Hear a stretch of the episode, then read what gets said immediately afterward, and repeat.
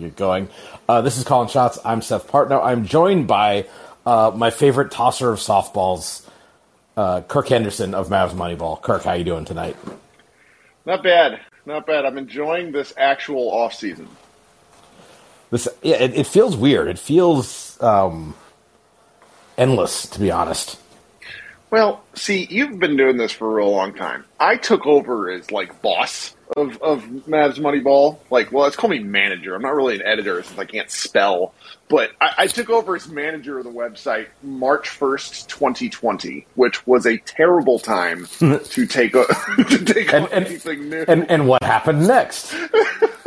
And so it's just like it kind of felt like just two and a half straight seasons, if we're being honest. And then this has just been nice, you know. In particular, I don't really like the way some of the off seasons dragged on with the player with the non-player movement, but you know, overall, the, it's it's it's okay right now. I'm I'm in, I'm enjoying myself, and we can actually look at stuff with some sense of perspective. I think. I you know, I, I wasn't necessarily a complaint about the offseason seeming long. It's just it's been long enough that like I was talking to a friend of mine who's a, more of a football person than a basketball person, and he asked me like what what some of my favorite under the radar moves were this offseason. And for the first time I can remember, I was like, I don't actually remember the moves that happened this summer because it all seemed like they happened so long ago. Uh, which which is which is is a, is a new thing. Um, Speaking of things that, that seem to have happened forever ago, uh, the place I wanted to start is, I think, one of the more interesting kind of swirling subtopics of, of kind of coming out of last year's playoffs into this season, because I think it affects, it has kind of affected the perception of multiple teams. Um, with some distance on it, what do you make of the end of the Suns Mavericks series? And and you, what would you what would your takeaway be for either team or both teams now be maybe that it wasn't at the time? I think whatever happened between DeAndre Ayton and the coaching staff threw off the vibes of the room so badly that they were never able to recover because the one you know the what makes Chris Paul led uh, teams such monsters during the regular season. I'd be I wouldn't be shocked if they hit their over more you know almost always compared to, to what you know the, the betting line is. But the problem with that is that if you run into like any adversity, there's really nowhere to go because Chris Paul's been doing that the whole time. And DeAndre or Jordan, DeAndre Ayton sort of threw his little fit at the worst possible time. And I, I, I want to say it was game four, maybe, maybe it was game five. But he got into real bad, like picked up two really bad fouls after missing like some bunnies, and then we just like never saw him the rest of one of those games. And he was so vital to their. Uh, I mean, he's huge. Like number one overall draft pick. He had bought into a role, and the Mavericks really couldn't stop him. He kind of only stopped himself with poor decision making. And I think from there, it created just enough of an opening for Luka to start, like, because they were down, Mavericks were down 3 2. You had it in the game six. The Mavericks proceeded to outscore the Suns by 60 points over the next 96 minutes. And it was brutal. And, and I just think sometimes in sports, and maybe the three ball really plays a big part in this, but you can just get stuck in a bit of an avalanche, and the, the Suns are going to have to figure out how to mentally bounce back from that. The Mavericks did it to them, but the Suns gave them the opening, if that makes any sense. It does, and I think that it's sort of caused a reevaluation of the Suns, but and, and but that seem it doesn't seem like the the sort of knock on effect with respect to the Mavs and to some degree the Pelicans, like. Uh, you know, I've I've sort of been been you know asking this question, putting it this way: uh, Are the Mavs a, a conference finals team, or are they a team that just made the conference finals? And it seems like, and it it it it, it so, and that I think that's that is a pertinent question in in terms of how one views their off season. Yes. Yeah, absolutely. So, I mean, it. I, I guess like, I, obviously, in the moment, you're elated to to win that series as a as a Mavs fan. Yeah. Um, then the the next series happens, and I think it was. I mean, it's fair to say that they were outclassed by Golden State. Yeah. Oh yeah. Yeah. But I mean, sort of what worked for them, and I, I did a podcast with with Katie Heindl yesterday, and she wrote a really nice piece for her uh, Substack basketball feelings, where she wrote a paragraph that basically said everything that had worked for the Mavericks up until that point, they're kind of exacting commitment to rotations, to like a real firm level of defense. The Warriors just tore that scab off, and the Mavericks had no real way to go. Pair that with sort of the Warriors' defensive versatility, the Mavericks were outclassed. And that's not an insult. It's just saying that one team has significantly better players than the other. it's just kind of that just is the way of it. So you know, again, with that, before even getting into you know this off season, then we, like kind of taking that reset, like where what what should have going into the off season. Okay, we basically run it back. What are what should our expectations be? Like, how would you? Like obviously everything happens so fast that some that I th- that I think that there's often decisions get made, and this isn't um, this isn't specific to the Mavs or to this offseason at all. But I think you know in the afterglow of this like playoff run, you go straight into you know the there's not a lot of time because you go straight into pre-draft and straight into free agency and straight into summer league, and then all your moves are done, and it's like wow that happened fast, and and and we've got time to think about it now. So. Mm-hmm. Kind of, I, I, I, I'm I'm not sure that, that any team really necessarily has adequate time to reflect before they act. So putting yourselves in the shoes of, of Nico Harrison or whoever else might be calling the shots, kind of what would your and you know again hindsight of what actually happened is probably like like kills this this this exercise dead anyway. But best as you can, what would you have said at that moment? It's tough. you know, you and I talked right. We did like a 10 minute podcast for my show because I just wanted you to make the argument of why it was okay if the Mavericks parted ways with Brunson. And for the better part of two years, I had sort of quietly held and made the argument that, like, I didn't think Brunson was great for this team. Then what happened was the start of the 21 22 season he was really their only consistent player, maybe him and Dorian Finney Smith, for the first half of the 2021-22 season with Luka and COVID and everything. Like Brunson was the guy, and Brunson earned his money. Um, Brunson, I think, is sort of telling tales about how he would have accepted a four for fifty-five million dollar extension before the trade deadline. I just I don't believe that. I think this was a thing that by by December, his camp had to know that there was a lot of interest for him out there. And you by know, his camp, seemed, you mean his father? Yeah, his father. Like, yeah. but there were, you know, there there were other teams with cap cap room at that point. But it's, you know, the Knicks were kind of the big bully in the room, and so I, I think, you know, sorry, I'm not even answering your question. I'm just kind of telling a tale here. um, it's the Mavericks were stuck between a rock and a hard place. And I think the real question that, that is almost unanswerable is when did the Mavericks know that he was gone? Because I've heard a lot of conflicting things when I ask around about this. And if they knew before the trade deadline that he was likely to be gone, then that is a front office disaster. If they didn't, then this is something that you can chalk up to Donnie Nelson making a bad contract decision four years ago. And I think that moving on from Brunson was kind of an inevitability, which makes me, you know, maybe not then, but eventually, because you know, you sign him to a twenty-two to twenty-five million dollar deal. If the cap expands, they sign a new TV deal, and the cap goes up, and there's another star on the market. Brunson's the guy who's getting shipped out because the salary is big enough. He's a good enough player. You can, you know, sweeten the deal with picks, and so from his point of view, he probably looked at this and said, you know, this is I, I have a probably two to two and a half year window with the Knicks to do something and do it on my terms. So you know he he had to leave, and I think that that Nico Harrison has been put in a really tough position because the Mavericks have, due to a combination of bad luck and sort of Donnie Nelson's.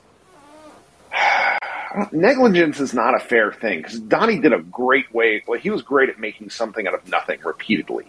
It's just the Mavericks were the Mavericks tried to move up their timetable by signing Kristaps Porzingis, and it just didn't work. But the problem was they moved so much capital; they don't really they don't really have a lot of flexibility. And so that this is this year, I, I've sort of taken the tack of this may be the year that the Mavericks need to take their medicine. Now, they might take their medicine and win 50 games. Is the weird part. I don't really know. You know, it's it kind of feels like elements of the Dirk, you know, uh, the Dirk series. Uh, uh, period all over again, where it's just you have one guy that gives you a, a floor, and it's like how far up can you rate? You know, what's the ceiling for for that team? So I I don't know. I'm kind of rambling, but I I think that Nico kind of Nico Harrison did probably about as good as job as they could have done, with the one exception of I think they've really horrifically misjudged this Goran Dragic situation. But that's just me. Um, I mean, I guess I would I would maybe this is a way to get into it. Like I the in many ways this is the classic off season where a lot of the moves individually made sense and collectively like you wonder what the overarching plan was. And that, that yeah. I think that would be my I mean, I think that like okay, sign JaVale McGee for, you know, amounts, that's fine, but multiple years and declare him your starter, okay. Um, Christian Wood, I for a team with Luka, which therefore is a team with championship aspirations, guy who's been in the NBA for six years, seven years now, who's never played a playoff game, and I think you have real questions about whether his game translates to the playoffs. Um, and then like do that and you know letting your second best player walk, as you know, I think as I as you mentioned, as I kind of argued to you in a vacuum, like I thought I think that was perfectly defensible, but you do that and you trade capital for Christian Wood and you sign a late thirties center to to be your starter. Like those things don't seem to mesh. Mm-hmm. Mm-hmm. And I sort of wonder. There's elements of things where you wonder what the timing was because we all are well aware that free agency deals are what? done. What happened? What? No. You're. I, I don't believe you. I'm sorry. I, I'm I'm feigning shock about this. Oh, sure. Sorry, I'm, I'm baffled me. Well, it's like so it's like if the JaVale McGee thing was done for a couple of weeks, let's just assume, like, let's just make the assumption that the JaVale McGee thing was done for a couple of weeks. I think the Christian Wood thing happened rather quickly, uh, because if we're remembering all the draft chatter, the Magic basically successfully feinted everyone into thinking they weren't taking Paolo Banchero and I think that the Rockets were kind of expecting Paolo to be there.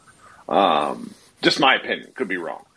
So I think they're ready to move on from Wood. That happened pretty quickly, and I don't see this Wood McGee thing. It, it's you know, the Mavericks radio guy Chuck Cooperstein said, "Well, a lot of teams are doing this too big thing." And I remember, I think you and I might have had this like exchange where it's like, yeah, a lot of teams are doing the too big thing when the bigs are good, and that's not to say JaVale and Christian Wood are bad. It's not the case, but it's are they like are they approaching the same level as any of the other two big combinations that we've seen? The Steven Adams, the Jaren Jackson, the uh, you know what we're going to see with Rudy Gobert and um, our other guy up there in Minnesota. Like it's not, yeah. it's just not the same thing. And the Mavericks are also, I feel like they've already sort of semi sullied this by by promising uh, JaVale McGee a starting spot, followed up by bringing in the guy who's on the last year of his deal, his $14 million deal in Wood, and telling him he's coming off the bench. And it, it's just you can't start like maybe I'm overthinking this, but these guys are all they all have strong egos. So why why would you do that? And, and maybe again I'm overreading because when you got a guy like Luka, the floor is sort of there. But I thought they'd found a really interesting way of playing basketball where they had sort of a a triple. It's not really a triple option, but when you have Jalen Brunson, um, Dinwiddie, and Luka all sort of doing different things from the same position because they all had different strengths and weaknesses, it was difficult for teams to guard. I mean, you don't get to the Western Conference Finals by it being easy. Um, and so that it's it's just kind of a perplexing thing. But I also sort of sit back and wonder, you know, what I don't know what other moves were there. Like the the Mavericks are not a destination. They're never going to be a destination. Mark Cuban has said a couple of times, ah, guys are going to want to play with Luka. That is just not true. Guys who know who they are in their career might want to play with Luka, but I don't see another star wanting to play with a 35% usage guy. It's going to have to be a special pairing. It's going to have to be something that's done, you know, in the off season where Luka is often overseas playing with different guys. Like there's he he's not going to be one of these relationships guy. He's not going to be a recruiter. He's he's, not on Team USA, to, is what you're saying.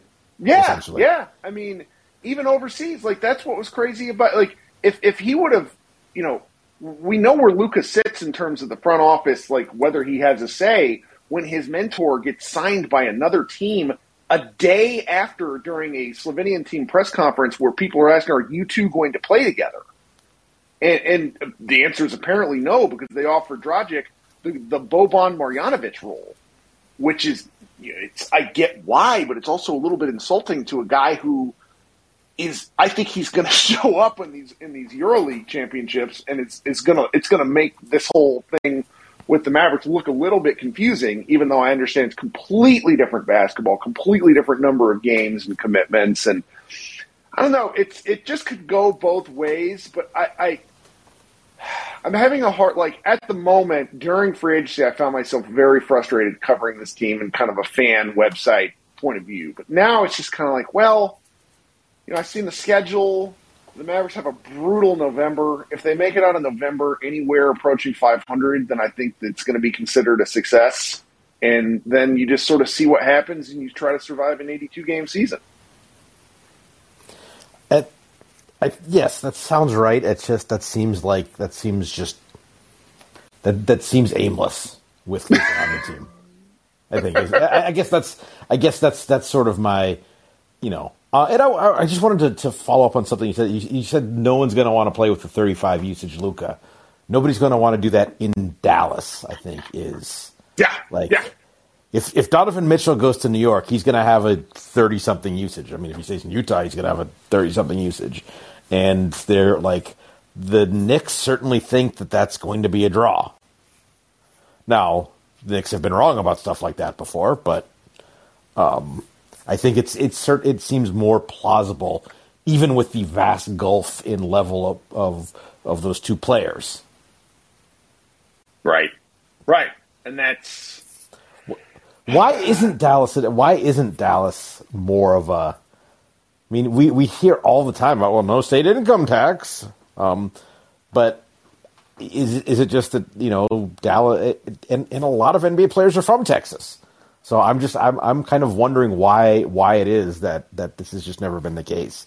Is, is, is, it something specific to the city? Is it something about the franchise, or is it just like there's only like a couple places that actually are destinations?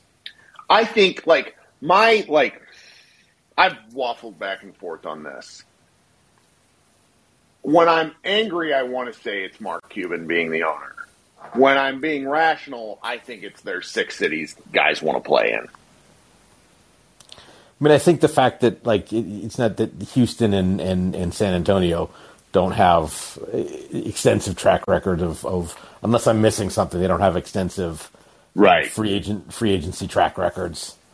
And I guess you know to the extent we want to say Chris Paul was a was a free agent like that's and and that was a very kind of specific circumstances. I, I think, given you know age and player and stuff like that. So, but beyond that, like, I, I you know, it, it, it, it, it's hard to remember like big time free agents like deciding to come to a Texas team. Yeah, and I think that there's an opportunity. You know, Jason Kidd and the coaching staff they've assembled, which seems to be like a very kind of player friendly coaching staff. Um, I, I, would, you know, I'm not going to ask you to comment on this, but I do think that like Kidd has sort of, at least in terms of perceptions, edited how he had been in previous stops where there are like, I knew who all the assistant coaches were.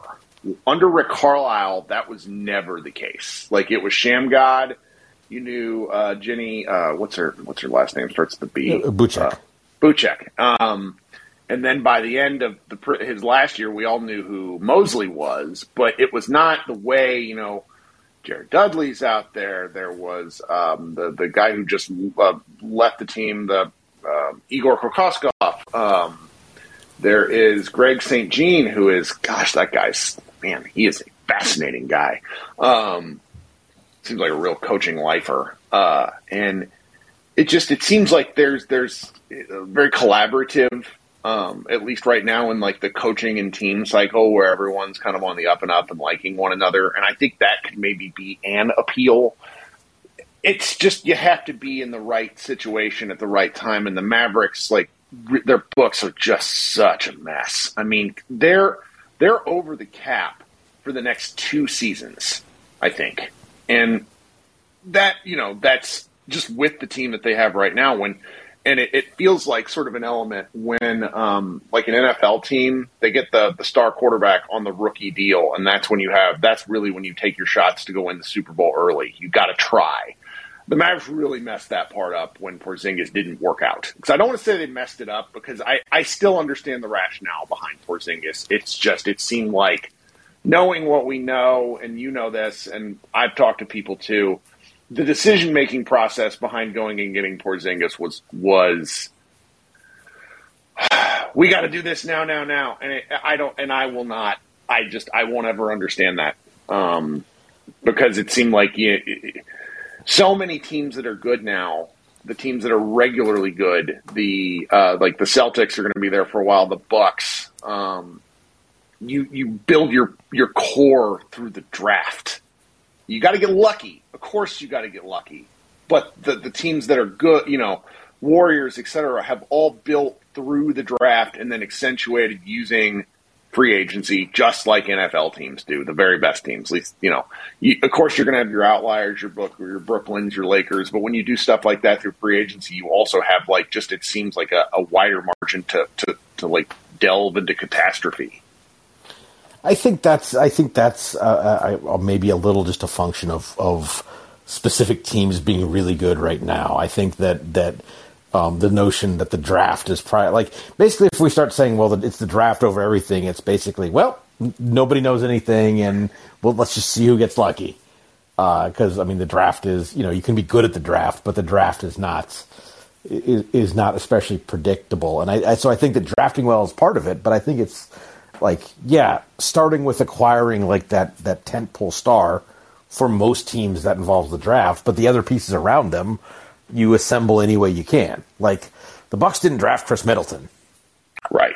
You know that that's the. I mean they they certainly they, they certainly developed him. I mean, but because and he was you know almost a a, a, a throw in, and I've I've I frankly he, that was before my time with the team, and I, I I don't think I ever really discussed like whether he was a guy that they were specifically targeting or just someone who kind of ended up in the trade. I don't I don't know that either way. So so I mean if if, if he was someone they'd specific like they they'd identified and targeted, like good for them because obviously second round pick becomes develops into multi multi time all star. Um, right. you know, good job. Um, but then you know Jrue Holiday was trade like and and the pieces used to get Jrue Holiday were also people you know you know, it's it's basically it's it's it's you know six degrees of Greg Monroe almost, like it get gets you to Holiday. So right. and that was a free agency signing. So I mean, I think that, that we can go too far, and that's just that's just one team. I mean, yeah, Phoenix, like yeah, they drafted Booker, they they traded for Bridges, but they got kind of counts as drafted. But obviously, like uh, you know, Paul, like Paul, Jae Crowder, like other very key parts of the team are, are so I, I, guess I guess what I'm saying is that you know we can we because of who the best teams happen to be, the league tends to be well you got to do it this way, and it's like yeah. well, no, it's it's really hard and only three teams manage it at any one time. That that so part is you're you're obviously right there. I am overstating this. What I will say when I when I do kind of speak about the draft or kind of allude to it outside of the Mavericks had a good draft in 1998 when they drafted Dirk Nowitzki. In 2003, traded traded for him from the traded for him, Bucks. really, right? Yeah, yeah, from the they they they traded or they drafted Josh Howard as he fell in 2003. They made a brilliant draft day trade for two, for Devin Harris in 2005. And then after that, the next decent draft that they had involved Luka Doncic in 2018. Um, part of that is because they always moved pieces along. Uh, but Jalen Brunson and Luka Doncic were two of like the two best draft picks over a 15 year period. And you cannot, I think, realistically in the NBA, particularly as it became clear that first rounders were becoming more and more and potentially overvalued, but you cannot shut off one element of team building, which is what the Mavericks did. Um, I understand why they did it for Dirk for years and years. I also understand why they made the move. You know, some of it's lottery luck. They were if they would have stayed in three, they could have drafted Luka Doncic. Instead, they fell to five, and then they had to trade up, and then they traded for two pieces for Porzingis. Like I again, I understand all this, but if you're basically saying the only way we can get better is by internal development of um, undrafted free agents and through free agency, I think there's a real limit on that, regardless of whether you have a superstar or not. Yeah, I think I think that ends up with you like you you end up with you know I, I, I don't think I don't think you know we shouldn't we shouldn't take my tiers as the end all be all, but maybe we should. I mean, you had you know who is the second best player? It's like you know it's between Brunson and Dorian Finney-Smith. Neither of them I think are. If if either of them is a top fifty player in the league, it's just barely. And kind of you know as good as Luka is, like he would have to be like one of the two or three best players in the league, and they'd have to have like, and they'd have to be like seven or eight deep with top 100 players. For, well, Ryan Blackburn, who you, I think he works at Mile High Sports now, did a Western Conference power ranking using your tiers as just as how he did that. And in terms of talent based on tiers, the Mavericks are ninth in the West right now. Um, based on your most recent tiers piece. That's, that, that and, seems about right. Just off right. the but yeah. Which is to say that like if you if you sort of accept that there's this muddy middle ground between ten and probably five, that you know in any given series something could happen, a team could do whatever, but it is sort of stark to see that when you think about some of the other teams that are in the West, and that's where you know your initial question about the offseason and where do the Mavericks go from here. I am. I, it's just very muddy I mean, they're lucky that they have Luka locked into a contract, and I think they're lucky. I mean, lucky is not correct, but there's elements of like what's going on with other teams in the league. You know, that if if like Joe Tsai basically tells Durant to you know suck it up. Like there's there's elements of all this, and you know that might benefit the Mavericks because it seems like you know, I don't, I don't know Luka from at all, obviously, but at the moment, it doesn't strike me as he's the type of guy two and a half years left on his contract to to subtly like start throwing bombs. But the, the Mavericks have a, a limited window with which to figure out how to better accentuate a generational superstar and that that sort of pressure is just it's very difficult to deal with and and they're just going to that and the Mavericks haven't really recouped. Like they don't have any like they don't have any assets. They still owe the Knicks pick this next year, uh, and and that is it's just it's it's very limiting. I, I I'm trying to like say it without screaming into the void because it's just it's it's gonna get if the Mavericks stumble at all this year, because year two of the Jason Kidd experience historically is always a uh, has been a bit of a um, roller coaster, even though I, I don't think that's going to happen this year. It it just leaves me a little bit as worried as I can be about a team that just made the Western Conference Finals. How's that?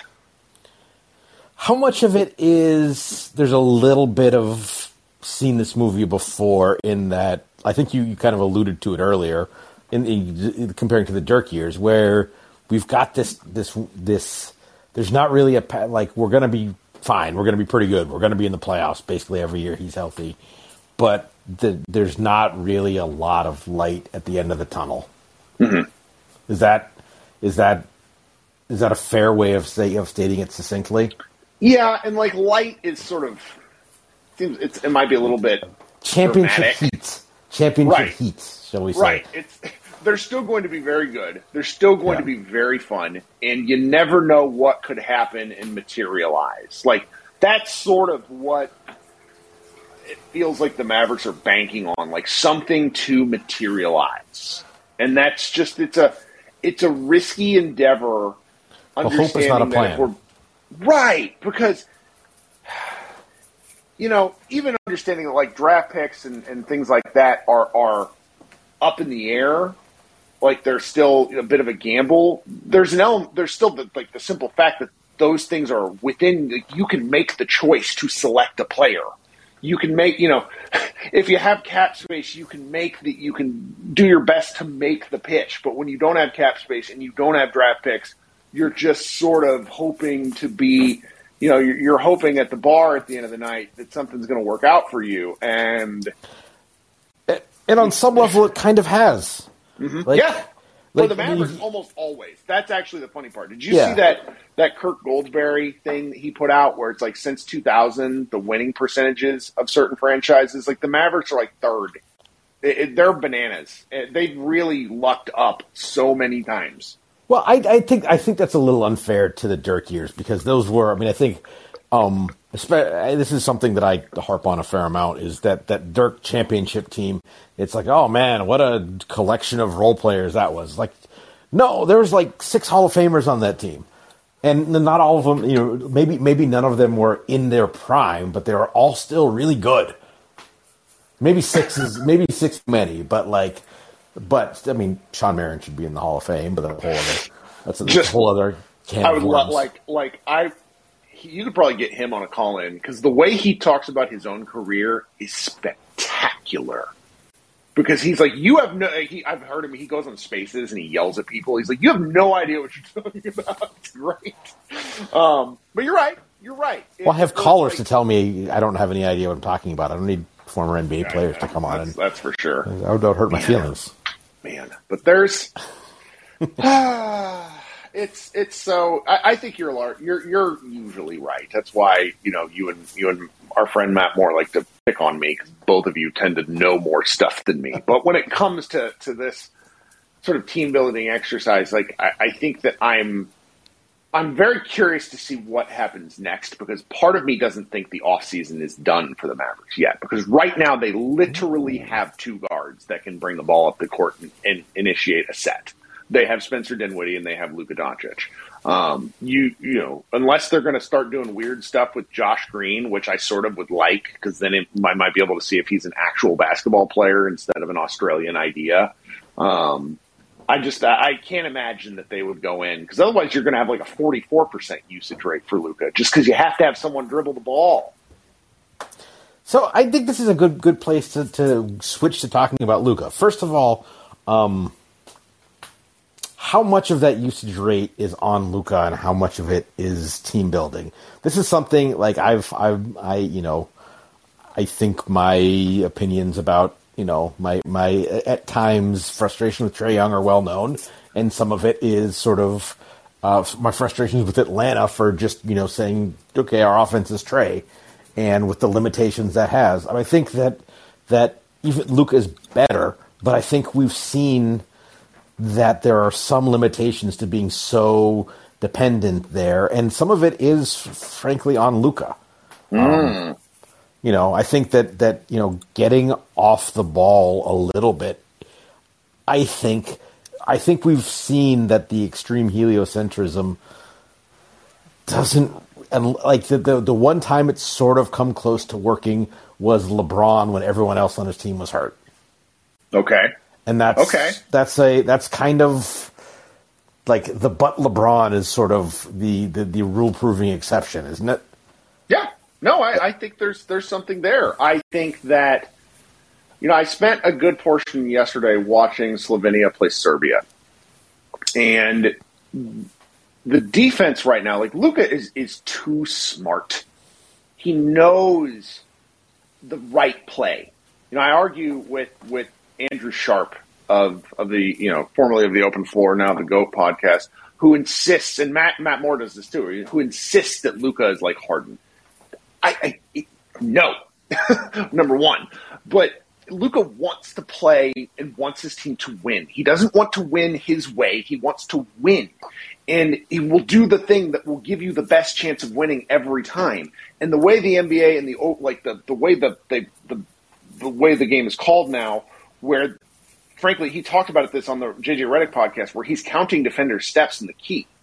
The math, and and you know, please tell me if I'm wrong here. The math favors Luka doing something over Tim Hardaway, over um, Dorian Finney-Smith, who has become an excellent role player, over Spencer Dinwiddie, the human variance machine. Like, it, it, it's so much more about roster construction to me. So this is this is this is an interesting this is an interesting topic, which um, this is this is sort of where um, you know you take you take uh, some lessons from my poker background a little bit. Okay. It's like you if you are if you're playing straight value, like I have a good hand, I bet. I think I have a better hand than you, I bet. Uh, that probably works at a low level where no one knows what they're doing and they can barely Mm. read their own hand. Um, you got to mix it up a little bit. And so, yeah, on maybe on any given possession, like Luka might be the best option, but across all possessions, I think you're I think you're you see diminishing returns, even if there's never a point where a Tim Hardaway possession is better than a Luka possession. Maybe some, maybe the maybe a few more Tim Hardaway possessions make all the previous Luka all the existing Luka possessions better. I think, and I think that's that's or or or more more pertinently, perhaps the highest leverage Luka possessions better. Well, see, and that's why I bring up the Slovenia Serbia game. I don't know if you're going to have the ability to go look at this, but I really want you to. I saw Luka used as the roll man four times. Luka has never been the roll man that I can remember in Dallas. Okay, Ooh, he finished. I'm, I'm here for that. he finished a pick and roll off the glass and flexed like he was Karl Malone. Okay, on the, as as the roll man using a like a very 1990s pick and roll style thing where he was you know literally five feet away from the ball handler and receives this you know almost like a like an option handoff. It was from the right wing, and I'm not sure if it was a design play. I think it was because so much of this Euro, uh, this Euro ball is is very very um, when it choreographed. There's, you know, Luka's still does a lot of high screen and roll in those situations, but they do some really interesting stuff with him. They held, they they moved him off ball a lot, and it's not just like last year what the Mavericks did to get Luka quote off ball was basically have someone else dribble the ball up the floor, but that's not what we're talking about here. We're talking about like actions and things where Luka's cutting, like doing other stuff. He 1000% needs to do these things. Let's be clear here. But they have to have players then that will then do the right thing. I really grew to appreciate Jalen Brunson. Jalen Brunson quietly plays like six foot one Luka Doncic. Like he, that man is he had thirty five percent usage rate himself. Spencer Dinwiddie is a truly baffling basketball player, and I think Mavericks fans are not going to be like he's the guy in your in your office when things are going great. You love him. When things are struggling, he and his blunt honesty is not cute. And you know he shot nine percent above his career from three with the Mavericks. like I, come on, like what are we doing? I, I, everybody that's super into him is like, oh, it's great. It's no, I, I no. I, I, I'm happy he will probably play somewhere in between those two points, but maximize Dinwiddie was what, what they had. Like, I just don't see how else they're gonna they're gonna do some of this, and that's where it gets back to the team building question. I really do think it's team building, but I do understand why so many people, particularly like less less um, consistent watchers, I don't want to say astute, that's rude, but it's just so easy to draw the conclusion that, that Luka has all these bad habits. And then I go watch him play with Slovenia, and all of a sudden, while he still has like the stupid shot tendency where it's he, like he almost lost the game for him by taking back to back terrible threes and then try to behind the back pass from 30 feet away that was a turnover, but it's a friendly, so he didn't really, you know. And there's just it, there's elements of it where it's just like this guy knows he's doing. You have to prove like he understands. It's it's not a feel thing. It's not like it, it's it's both feel and and his ability to to you know make the right decision based off of him knowing what should happen. So I I, I don't know. I I really I bristle at this because it just it's not as easy as Luka. You need to be the roll man, though. I understand why maybe it should be. It, it's just this is the fifty million dollar man. What do you do? Right, but that I mean that that's that is sort of the, the that is sort of the question is this is and this has sort of been a little bit up until they traded for Dejounte Murray. It's been a little bit of the Hawks question. It's been you know certainly uh, like the Harden's teams before the Nets at least. Question is how much of their lack of other ball handlers is almost by demand. Yeah. And, it, and it's not and not even like in some cases it's an explicit demand I think, but in other cases it's just like no, I'm not going to play off the ball, so don't bother getting another ball handler. Right. And you may not say that, but your game says that.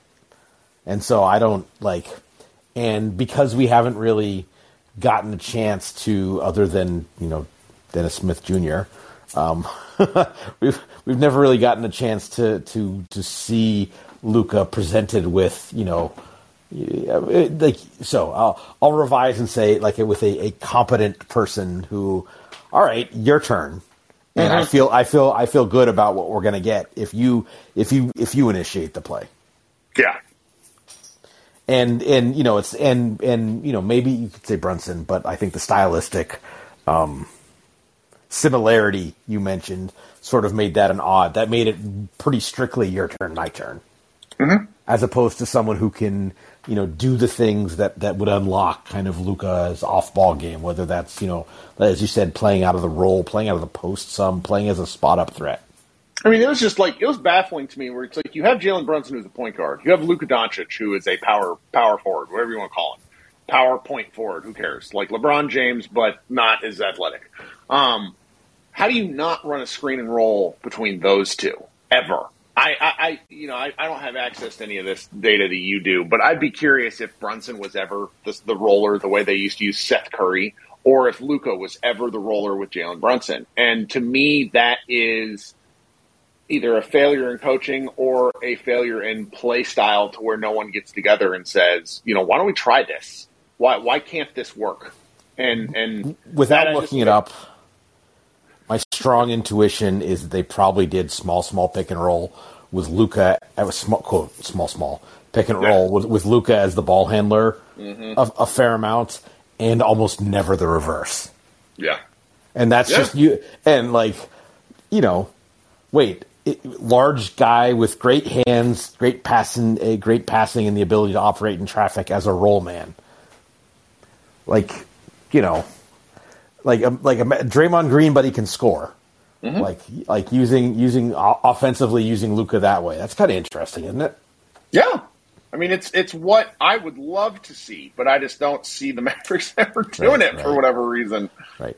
So let uh, um the other so so I did not see the the the, the Slovenia game. Um, I have, however, seen the uh, Fisherman Luka picture where he looks like he is. Mm how much of that was just one picture? And for those who haven't seen the picture, he looks. I, I want to go beyond svelte and almost go, like maybe not quite emaciated, but like he looks like he's built more like a soccer player. Than, he looks. He looks fantastic. Um, it's okay. almost alarming how great he looks right now. Okay. I I don't have.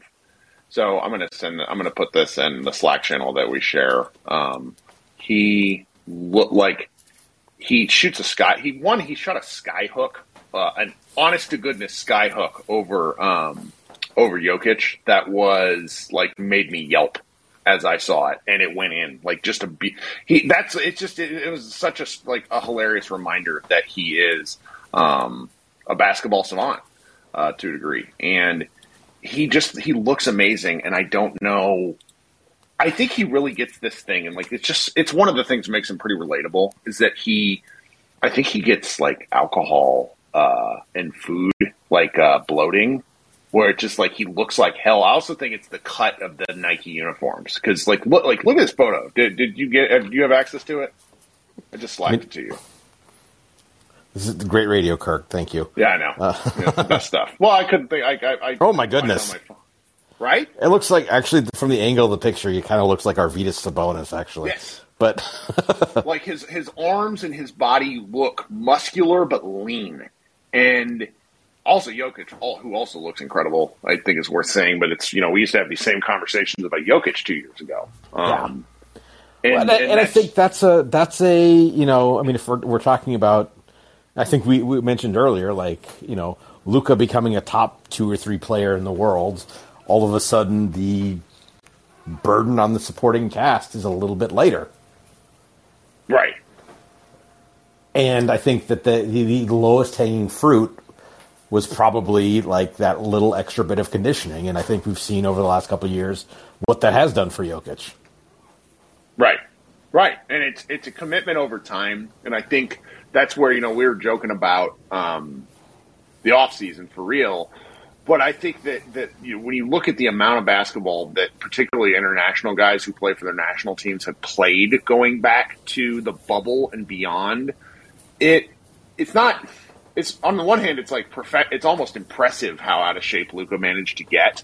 Um, how much weight he would put on, because um, he would, and you know, ever the Slovenians would kill me for this. Are you kids body shaming? Uh, I'm like, man, look at him. Like, there's a picture of him against the Boston Celtics in preseason from 2021, where he has the most amazing dad belly, and you see, no, it's against the Bucks because Jrue Holiday is like bouncing off him. I have it on my phone, and it's it's like uh, it, it's just like a guy in rec league who's just bigger than everybody else, and he's just got this bet like the and, and he doesn't like by the end of the season he doesn't look like that. Like you know this better than me, but I think some players have like a real hard time keeping weight on during the season. And I'm like, I was told one person that Luka liked playing a little bit heavier just because he didn't want to. He want, you know, it's kind of like the Shaq thing where he didn't like all the, the um, physicality he was having to deal with. So he might like he liked playing heavier just so he could deal with it better. But I don't know. I, I think this is going to be you know year two. So he's made three straight All NBA first teams. Okay. And that's ridiculous on its face. I, I make the, the I really you know you're you're and my friend um, Ben Thompson. I drove him crazy the other day in his Slack message because I said Luka could be Thanos snapped right now and would be a first ballot Hall of Famer for to the Naismith Hall of Fame, not the NBA Hall of Fame because there's no such thing. But Luka's accolades are like amazing, and if he comes in like in order for him to be like an MVP candidate, I think the Mavericks are going to have to be like a top four in the West team. I don't think we're going to. I think that that Jokic getting back to backs with subpar teams, like I think that's that we're going to see. We're not going to see anything like that for three or four years just because of the voting narrative. But you know, if, but if Luka looks like this, I think there's a case to be made that the Mavericks could be a top four team. I don't know. It's such an interesting like collision of issues because we just talked about how the team is kind of not great, you know. But and it, but it, and it might only matter sort of. Yeah. So I think that that I think they get the place that the natural place to end is then like, what's a successful season look like? For, from your perspective, I think I think that the a successful season from the team's perspective is I think probably not on the table because I think their expectations, you know, they are they they seem like they think they're they they you know, it's it's they're not the first team to do this, but hey, we made we made the conference finals. We start as a conference finals team and and and build from there instead of kind of having to reach that point again. Right. I think uh, to me it's 48 wins and avoiding the play-in. If I'm uh, uh, that's you know a little bit of soft biggest bigotry of low expectations going on, but the Mavericks won uh, 35. They went 35 and 12 in the new year last year. That is unsustainable. like that's all time team pace. Um, and it, it's to me, it's it's managing how to figure out how to contend in a really tough West. I mean, the West is significantly better right now on paper, just because of guys coming back from season long injuries. I mean, the, their their uh, division alone is ridiculous. Like New Orleans is getting back Zion, and he looks great, and then you know Clippers and Nuggets getting dudes back, and it's really something. I think second round would also be considered a success, no matter where they finish. Um, that that's sort of it for me. But I, I think avoiding a Atlanta Hawksian.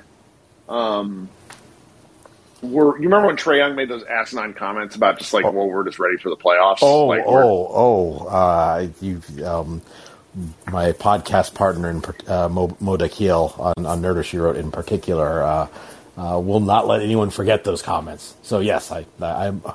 we are well aware of the board of the regular season uh, uh, uh, opinions. Well, and that's like to me that would almost be. Uh, a, I know that's again low expectations, but that would be something for me. It's just like avoiding the letdown. It seems like something. Is that that is that nuts? I don't know. The Mavs have better vibes than the Hawks ever did. I mean that. I mean, on some level, yeah, it's we're sort of talking levels of success. Yeah, um, that's like it wouldn't be. It's sort of that wouldn't be the worst thing that could happen, but I'm not sure how. I'm not sure how how those how the vibes are into the going into the off season. If they win 47 games, get the sixth seed, and lose in six, not particularly com- lose not particularly competitively in six games to Memphis. Mm-hmm. You know, are there Olympics next summer? I can't remember. I went through the international basketball schedule and I just can't. Like I'm a little thrown off by everything. No, no, because they played on 2012, then they played this last summer, 2021. So then the reason I throw that out there is because like the 2024 was like the big endpoint for Luka's like massive international competition because he's just playing all the time, and so it's there's an element I'm thinking like real big picture of like what are, our various milestones with him and like where's his headspace going to be because if like the Mavericks have a rough rough Earth season, say like a first round exit, um, then you go into a real long off season. What does that do? What does that mean? I don't know. We're projecting so far in the future right now. It's so hard to to be rational about it. But I just I think coming off a conference finals that was unexpected, I think both the Mavericks and I mean Nico Harrison talked about this. It's they have to figure out what reasonable expectations are for them as a team.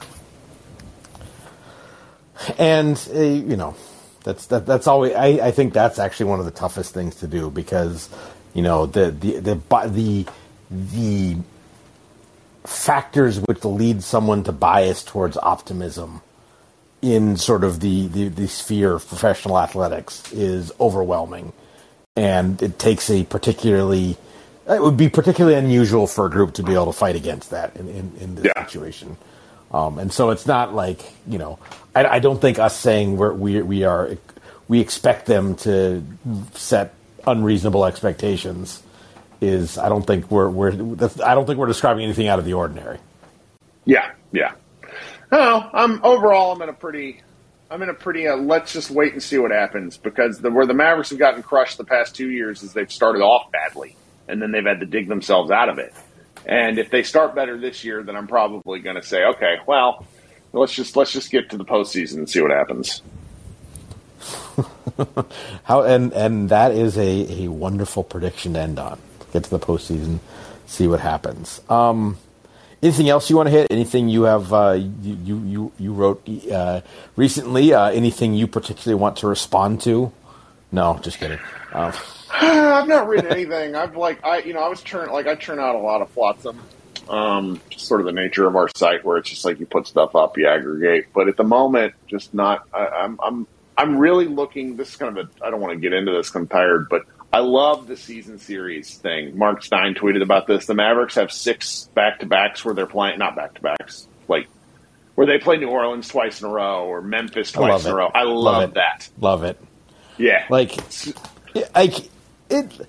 If we can get a little more ill-tempered regular season basketball, yeah, it's exciting. I mean, like the yeah. Mavericks play Memphis three times in March.